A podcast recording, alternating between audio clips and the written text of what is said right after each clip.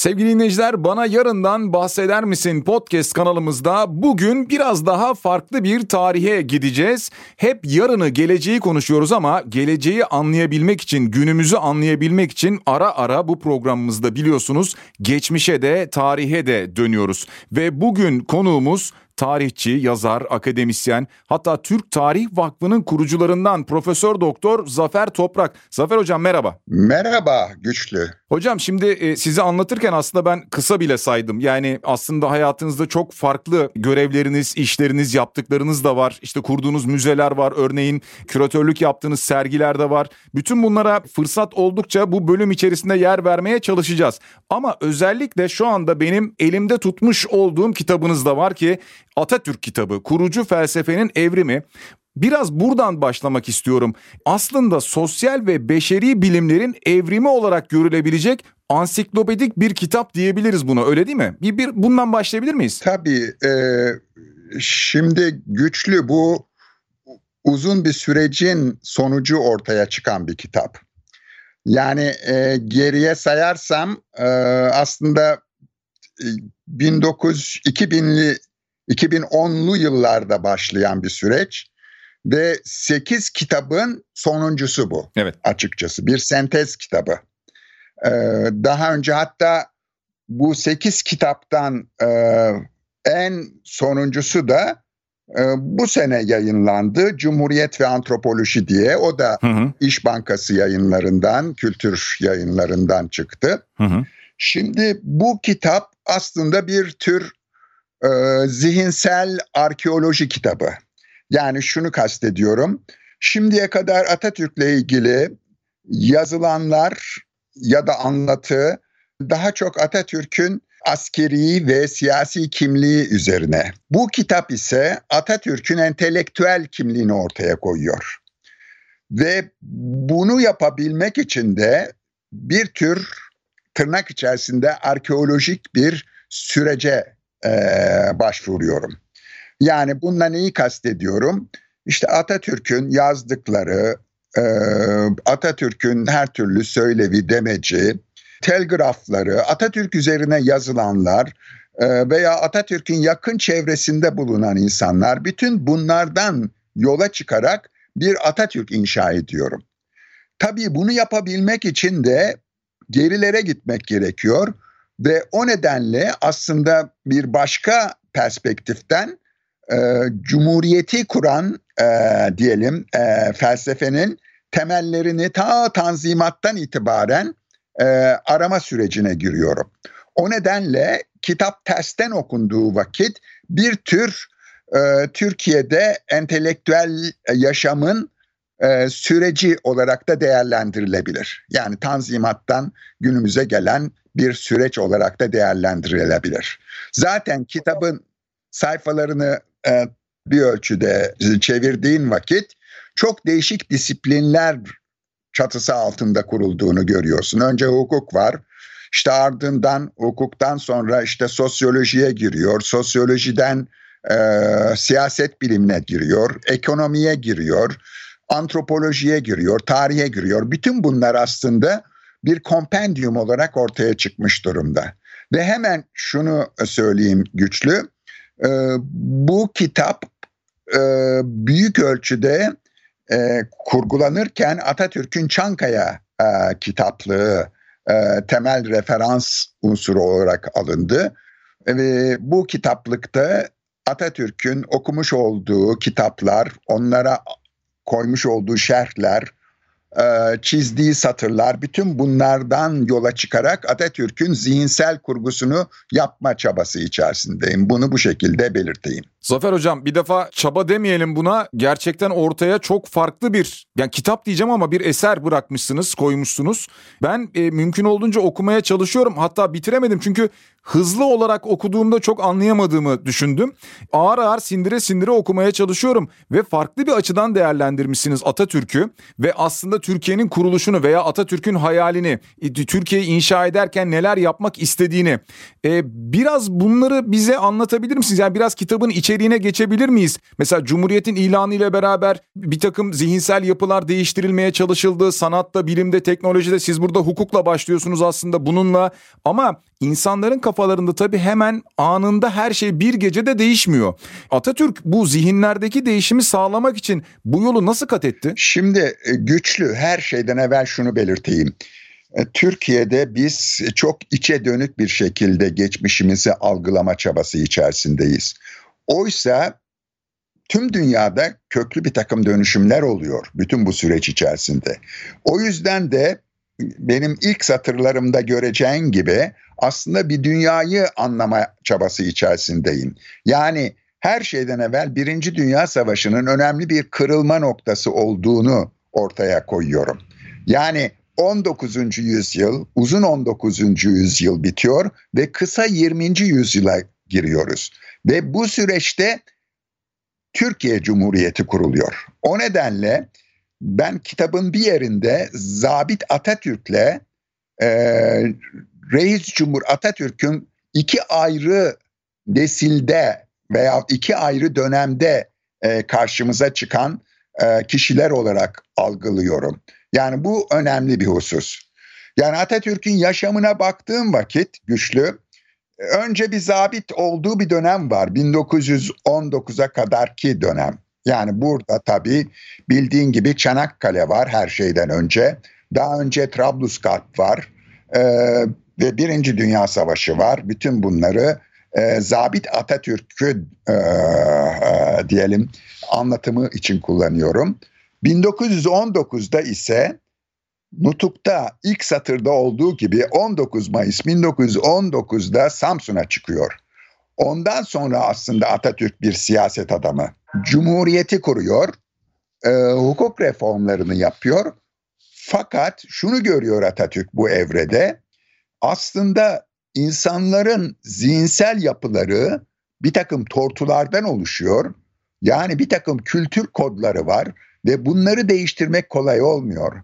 O yüzden Atatürk 1928'den itibaren insana yöneliyor ve kendi cumhuriyetin insanını bir şekilde değiştirmeye yönelik yani yeni insanı kurgulamaya yönelik bir çaba içerisinde. İşte o noktadan itibaren biz entelektüel Atatürk'le karşılaşıyoruz. Yani yaşamının son 10 yılı Atatürk'ün entelektüel kimliğiyle bir şekilde belirleniyor. Bunu unutmamak gerekiyor. Yani üç ayrı Atatürk'ten söz ediyoruz böylece. Zabit Atatürk, siyasetçi Atatürk ve entelektüel Atatürk. Ve bu kitap daha çok entelektüel Atatürk'le ilgileniyor. Yani onun zihinsel e, dönüşümünü bir şekilde ortaya koyuyor. E, tabii bu dönüşümü ele alırken de iki noktaya dikkati çekiyorum. Bir dünyadaki dönüşüm önemli oluyor.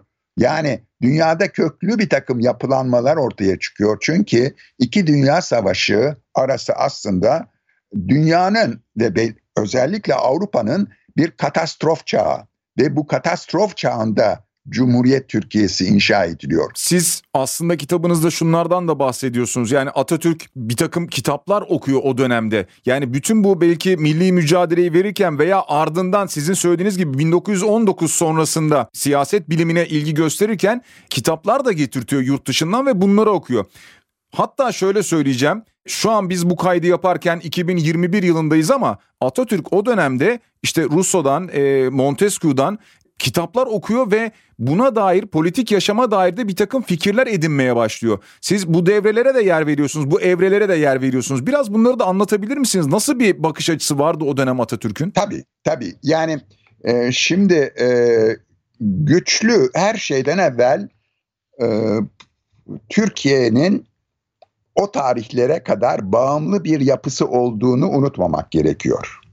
Ve Türkiye bir parçalanma süreci içerisinde yani dibe vurmuş bir Türkiye'den söz ediyor e, söz ediyoruz. Bu nedenle zaten milli mücadele gündeme geliyor.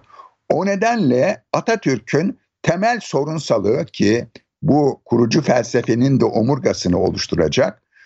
Temel felsefe aslında temel felsefenin oturduğu kaya diyelim e, egemenlik sorunu. Yani bu egemenlik sorununu da ele alırken Atatürk'ün batıda başvurduğu temel eser Russo'nun e, Toplumsal Sözleşme adlı kitabı. Nitekim Sakarya Muharebesi e, sırasında Atatürk bu kitabı okuyor ve 1921'in Aralık ayında yapmış olduğu bir konuşmayla aslında ulusal egemenliği tamamen Russo'dan esinlenerek üniter bir devlet ve bağımsız bir devlet ve aynı zamanda iktidarın tanrı katından halka indirildiği bir yapı olarak ele alıyor. Bu nedenle de e, Russo'nun apayrı bir yeri olduğunu e, düşünebiliriz. Ve bunu söylerken de üzerine kurguladığı yapı aslında bir şekilde güçler birliği. Anlatabiliyor muyum? Yani büyük ölçüde üniter bir yapı gerekiyor ki milli mücadeleyi götürebilsin. Ee, dış düşmana karşı ve iç düşmana karşı bir şekilde bir direnç oluşabilsin. O zaman bu noktada Rousseau'dan daha çok etkilenmiş değil mi Montesquieu'ya göre öyle anlıyorum. Tabii tabii. Hmm. Şimdi Atatürk şunu diyor açıkçası. Yani Türkiye aslında Montesquieu'yu denedi daha önce. Yani ikinci meşrutiyet yılları 1908 sonrası aslında Türkiye'deki parlamenter yaşa, yaşam büyük ölçüde Montesquieu'nun ilkeleri dahilinde oluşmuş durumda. Yani e, güçler ayrımı üzerine inşa edilmiş bir yapı. Anlatabiliyor muyum? Hı hı. Ve şunu söylüyor Atatürk, bu güçler ayrılığı ve çok partili yaşam aslında Osmanlı'nın bir şekilde çözülmesine ve bir şekilde batışına neden oldu. O yüzden Montesquieu'ya mesafeli durma gereği duyuyor ve büyük ölçüde e, zaten bildiğin gibi e, Halk Fırkası daha sonra Cumhuriyet Halk Fırkı, e, Partisi bir süre 46'ya kadar tek parti olarak gündeme gelecek. Yani güçlerin birleştirdiği bir yapı olarak ortaya çıkacak. Nitekim o dönemdeki e, bu birleştirici söylem yani solidarist söylem diyoruz, dayanışmacı söylem e, imtiyazsız, sınıfsız kaynaşmış bir kitleyiz. Yani bir bütünü ifade etmek için böyle bir e, diyelim motto e, söz konusu bu yıllarda. Kısacası her şeyden evvel Atatürk'ün tercihi Russo'dan yana oluyor ve e, Russo'yla aslında bir şekilde egemenlik sorununu çözmüş oluyor. E, tabii bununla da yetinmiyor Atatürk. Atatürk'ün e, kütüphanesinde olan ve kendinden önceki iddiatçılardan esinlendiği başka bir anlayış da var. Bu halkçılık anlayışı. Şimdi halkçılık anlayışı aslında e, Üçüncü Cumhuriyet Fransa'sından etkilendiği bir solidarist anlayış. Kısacası bu Ziya Gökalp üzerinden ulaşmış durumda Atatürk'e ve bu anlayış, halkçılık anlayışı meşrutiyet yıllarında aslında e, milli egemenlik anlayışıyla da örtüşen bir perspektif oluşturuyor. O yüzden halkçılık sonucu halk fırkasını kuruyor. Yani gördüğün gibi aslında Millet Partisi falan değil, Halk Partisi olarak ortaya çıkıyor bu yapılanma. Bu da ikinci bir kaynak olarak düşünülebilir. Yani Türkiye'de sosyolojik düşünce ki benim özellikle kitabımda üç tane hukuk bölümünden sonra sosyolojiye geçiyorum. Orada Ziya Gökalp ve e, Durkheim'a yani Fransa'nın ünlü sosyoloğu e, Emil Durkheim'a gönderme yapıyorum. Bu da gene Atatürk'ün esin kaynaklarından biri olarak gündeme geliyor. E, bu arada tabii bizim e, Cumhuriyetimizin inşa ediliş sürecinde ana bilim dalı e, bir ölçüde antropoloji oluyor. Ve bu antropolojiyi de nereden esinleniyor onu söyleyeyim sana. E, kitapta da o son bölümlerde bunu epey ayrıntılı bir şekilde ele alıyorum. E, bir e, bir İngiliz yazarından H.G. Wells diye bilinen büyük ölçüde e, popüler tarih yazan bir tarihçi Ee, ve bu e, tarihçinin yazmış olduğu dünya tarihini okuyor Atatürk ve bu dünya tarihinin bir an önce Türkçe'ye çevrilmesini e, buyuruyor ve 1927-28 yıllarında 5 cilt olarak bu tarih kitabı Türkçe'ye çevriliyor. Ama bu tarih kitabının özelliği ne? Hemen onu belirteyim. Bu tarih kitabını yazmış olan H.G. Wells aslında bir e, tür e, eğitimi biyoloji ve o nedenle de Durkheim pardon e, Darwin'den büyük ölçüde etkilenmiş durumda. O nedenle aslında antropoloji Türkiye'de laik bir dünya görüşünün oluşmasında çok önemli bir rol oynayacak ve bu süreç içerisinde de bu H.G. Wells'in dünya tarihi temel referans olarak karşımıza çıkacak. Bunu da burada belirtmek isterim.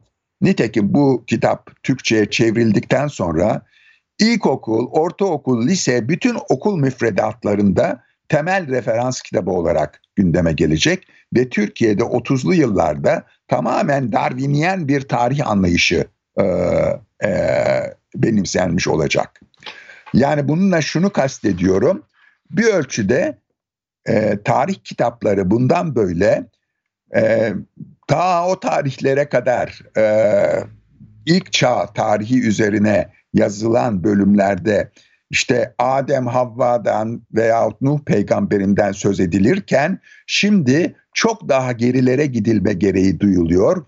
Yani paleolitik dönemlere kadar geri gidiliyor. Hatta daha dünyanın oluşumuna kadar geri gidiliyor ve insanın tek bir hücreden bugünkü yapısına doğru bir zincir oluşturduğunu, bir evrim geçirdiğini söylüyor. Yani tamamen evrim kuramını Türkiye'de ders kitaplarına sokan büyük ölçüde Atatürk'ün bu girişimi oluyor. Bunu da belirtmek gerekir. Hocam şimdi dinleyicilerimize hatırlatalım. Atatürk kurucu felsefenin evrimi kitabı üzerine de konuşuyoruz Zafer Toprak hocamızla.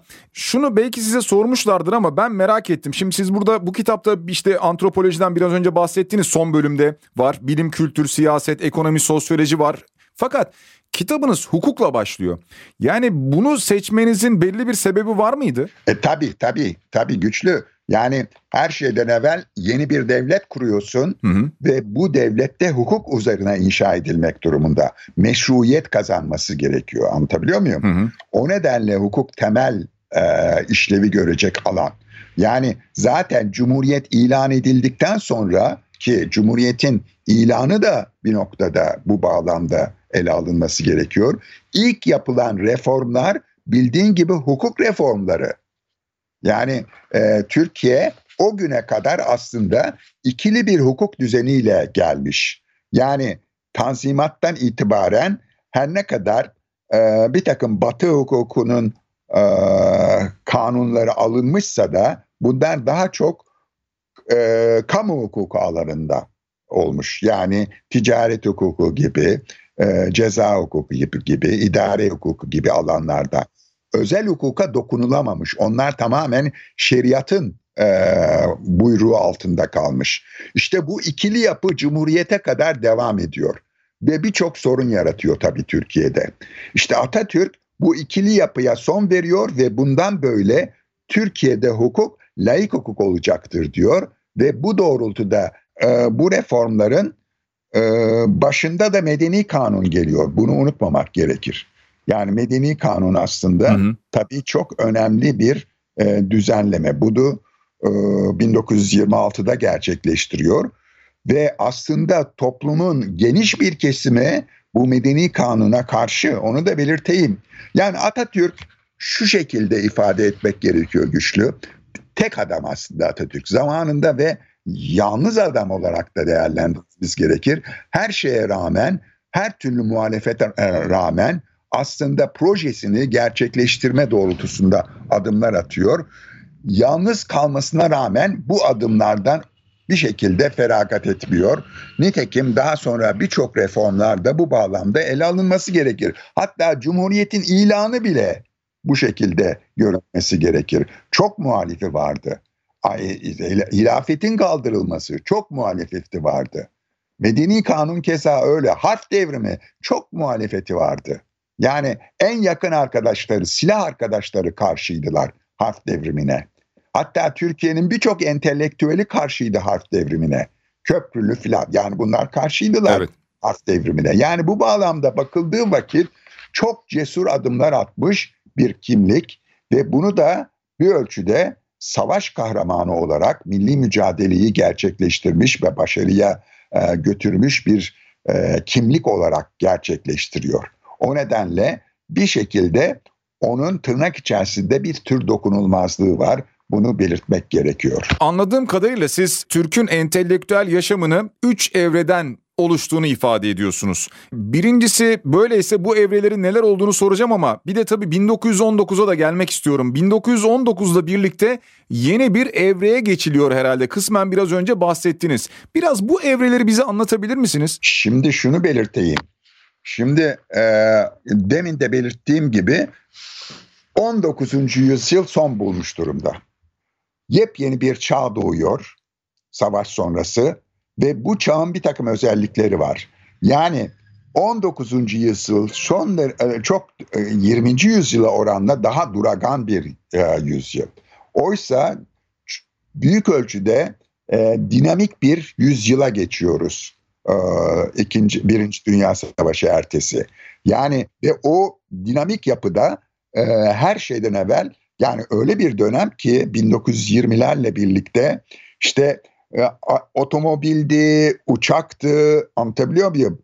E, Birçok yenilik aslında e, o devrede e, önemli ölçüde e, yaşamda etkin olmaya başlıyor. Yani mesela 1923'te Nazım'ın e, Mayakovski'den etkilenerek, etkilenerek yazmış olduğu bir şiir var. Makinalaşmak istiyorum diyor. Şiirin adı öyle. Hmm. Anlatabiliyor muyum? Yani çok daha mekanik bir evreye geçiliyor. Anlatabiliyor muyum? Her yönüyle. Sanatta öyle. Yani eski empresyonizm, realizm falan bunların hepsi çöpe atılmış durumda. Çok daha non figüratif, e, kübizm gibi sanat anlayışları gündemde. Türkiye'de de keza benzer bir şekilde ortaya çıkıyor bunlar. Yani sanatın hemen hemen her alanında, alanında aslında bir takım yenilikler var. Yani Atatürk'ün icraatı yanı sıra Türkiye'de önemli ölçüde değişiyor.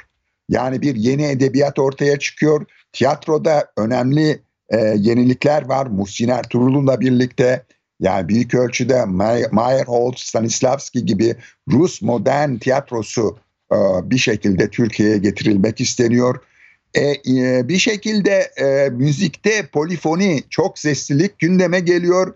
Mimaride Bauhaus yani çok daha o eski ulusal mimari anlayışı, birinci ulusal mimari anlayışı filan bırakılıyor. Çok daha yepyeni batıdaki Bauhaus esprisi Türkiye'ye getiriliyor. Yani bütün bu yenilikler aslında Atatürk'ün reformlarıyla bir eş uyum içerisinde gelişiyor. Bunu unutmamak gerekir. Yani yepyeni bir dünya ve bu dünyayı artı bir bağlamda yani bir ölçüde çağdaşlık e, bağlamında Türkiye laiklik e, diyelim ilkeleri doğrultusunda yapılandırma durumunda kalıyor. Ve bu çok kaçınılmaz bir durum. Çünkü şu kadarını belirte, belirteyim. Türkiye özellikle uzun savaş yılları sonucunda ki ta 1911'de Trablusgarp Savaşı'yla birlikte yola çıkarız. Ardından işte Balkan Harpleri var. Ardından Birinci Dünya Savaşı var. Ardından milli mücadele var. Yani çok uzun bir dönemde aslında Türkiye beşeri sermayesini büyük ölçüde yitirmiş durumda. Yani Anadolu'nun, Rumeli'nin o tarihlerdeki yani Cumhuriyeti oluşturan coğrafyanın nüfusu 18 milyondan 13 milyona düşmüş. Yani insanların yaşam umudu yani yaşadıkları sürenin ortalaması 30 bile değil. Yani bu denli kötü bir durumdayız. Yer, dibe vurmuşuz yani açıkçası. İşte bu noktadan Türkiye'yi kalkındırmak yani bir noktadan Osmanlı'nın küllerinden yepyeni bir cumhuriyeti kurmak büyük bir beceri olduğunu söyleyebilirim. Ve bunu Türkiye e, her şeye rağmen yani sırf saraya veya hilafete karşı değil batıya karşı, batının emperyal güçlerine karşı verdiği mücadele sonucu gerçekleştiriyor. Bunu da unutmamak gerekiyor. Yani bu denli güç evrelerden geçerek Türkiye bir şekilde bugünkü yapılanmayı sağlayabiliyor. Ee, bu bağlamda baktığımız vakit e, Cumhuriyet'in e, o dönemdeki en büyük başarılardan, dünya ölçeğindeki en büyük başarılarından biri olduğunu söyleyebiliriz. Ve nitekim bunu söyleyen dünya tarihçileri de var. Eric, Eric Hobsbawm gibi bir takım tarihçiler hakikaten Türkiye'nin dünya tarihinde görülmedik bir atılım içerisinde olduğunu söylüyor bu tarihlerde. Tabii çok zor bir süreçten sizin anlattığınız gibi geçiliyor o dönemlerde. Özellikle tabii 19 Mayıs 1919 sonrası başlayan mücadele ve Cumhuriyet'le beraber, Cumhuriyet'in ilanıyla beraber devam eden süreç. Peki aslında Atatürk'ün hayalinde bir insan vardı anladığım kadarıyla, bir model vardı. Ama bununla beraber şimdi biraz 19 Mayıs'ın anlamına da dönecek olursak Atatürk'ün gençlerden acaba bekledikleri nelerdi veya bu beklentileri biraz günümüze getirecek olursak gençlerden beklenti beklentileri neler Atatürk'ün? Ee, güçlü Atatürk'ün aslında gençlere olan mesajı Nutk'un en son bölümüdür. Yani büyük ölçüde Cumhuriyeti gençlere emanet eder. Bunu neden yapar? Her şeyden evvel onu da belirteyim. Her şeyden evvel Türkiye'nin çöküş sürecini bir fiil yaşamış ve ancak gelecekte Türkiye'nin önemli atılımlarda bulunabileceğini öngörüyor. Yani ileri dönük Atatürk'ün büyük ölçüde e, e, uz görüşlü bir kişi olduğunu burada belirtmem gerekir. Yani Türkiye inşa edilecektir. Çünkü Türkiye'nin o tarihte okur yazarlık oranı yüzde beş bile değildir. Yani bu denli düşük nitelikte bir e, beşeri sermayesi var. Ve bunu ilerilere götürebilmek ancak gençler sayesinde olacaktır. Bunu biliyor ve o nedenle Türkiye'yi gençlere emanet etme gereği duyuyor. Aslında tabii 19 e, Mayıs çok sonraları bir bayram olarak ihdas edildi. Yani bizim ilk bayramımız aslında 23 Nisan. Hakimiyeti Milliye Bayramı. Ancak 30'lu yıllarda biz 19 e, Mayıs'ı bir bayram olarak hatta 1938-39 o tarihlerde biz bir takım gençlik e, bayramlarını kutlamaya başlıyoruz. E, ve bu süreç içerisinde ama şu görülüyor, Türkiye yepyeni bir nesil ortaya çıkartıyor. Yani Türkiye e, demin söylediğim dibe vurmuştu diyorum. Nitekim 1920'ler Türkiye'de travmatik bir dönemdir. Ölüm oranlarının çok yüksek olduğu bir dönemdir. Ama bu açığı biz 30'lu yıllarda kapatıyoruz ve 30'lu yıllarda Türkiye dünyada nüfusu en hızlı büyüyen ikinci ülke durumunda Sovyet Rusya'dan sonra. Anlatabiliyor muyum? Yepyeni bir nesil ortaya çıkmış durumda ve bu neslin Türkiye'yi inşa edeceği beklentisi içerisinde Atatürk. O yüzden gençliğe emanet etme gereği duyuyor ve o nedenle 19 Mayıs o tarihlerde e, gençlik bayramı olarak e, biliniyor ve 19 Mayıs ertesi o bir noktada e, Anadolu'da hareket ederken söylediği e, dağ başını du- duman al- almış marşı da daha sonra bir gençlik marşı olarak benimsendi bildiğin gibi. Yani o denli önemlidir o marş. Profesör Doktor Zafer Toprak konuğumuz oldu. E, Zafer Hocam çok teşekkür ediyoruz. Tabii sizinle e, bunu konuşabilmek yarım saate sığacak bir iş değil onu biliyorum. Ama dinleyicilerimize hatırlatalım. Zafer Toprak hocamızın Atatürk kitabı var. Kurucu felsefenin evrimi ki ayrıca bahsettiği gibi buna ait öncesinden gelen tamamıyla beraber tamamlanmış 8 kitabı da var. Ki bu kitap da Türkiye İş Bankası Kültür Yayınlarından yayınlandı. Oradan da temin edebilirsiniz. Dinleyicilerimize de hatırlatmış olalım. Zafer Hocam çok çok teşekkür ediyoruz sağ olun. Ben sana teşekkür ederim güçlü. Sana iyi yayınlar dilerim.